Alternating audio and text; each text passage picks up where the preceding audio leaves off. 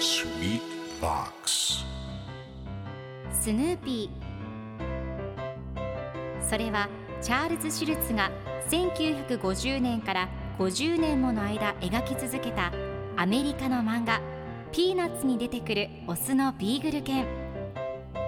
主人公の少年チャーリー・ブラウンの飼い犬です。気が弱くて自分に自信が持てないチャーリー・ブラウンをはじめいろんな個性を持つ子どもたちが繰り広げる人間模様に人生の哲学を感じるのは私だけでしょうか？Peanuts Dictionary Peanuts Dictionary. Peanuts Dictionary このコーナーではスヌーピーを愛してやまない私高木マーガレットが物語に出てくる英語の名台詞の中から心に響くフレーズをピックアップ。これを聞けばポジティブに頑張れるそんな奥の深い名言を分かりやすく翻訳していきます。それでは今日ピックアップする名言はこちら。My beach ball just floated away. My beach ball just floated away. 私のビーチボールが流れていっちゃった。今日のコミックは1972年8月23日のものです。チャーリー・ブラウンと妹のサリーが一緒にビーチにいます。サリーが海を見ながら私のビーチボールが流れていっちゃったと言うと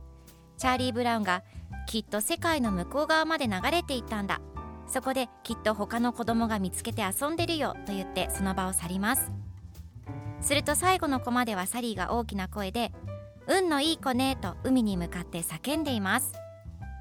自分は犠牲になってしまいましたがそれが誰かの喜びになることもありますよね。では今日のワンポイント英語はこちら。Flow away float が浮かぶ浮くという意味があり away が離れるという意味なので float away は浮かんで離れる。つまり流れるという意味です。今回のコミックでは My beach ball just floated away と出てくるので私のビーチボールが流れていっちゃったという意味になります。ではこの float away の例文2つ紹介するとまず1つ目水に流れていく flow away in water 2つ目葉っぱが流れていた The leaves floated away それでは一緒に言ってみましょう Repeat after me float away flow away Good job!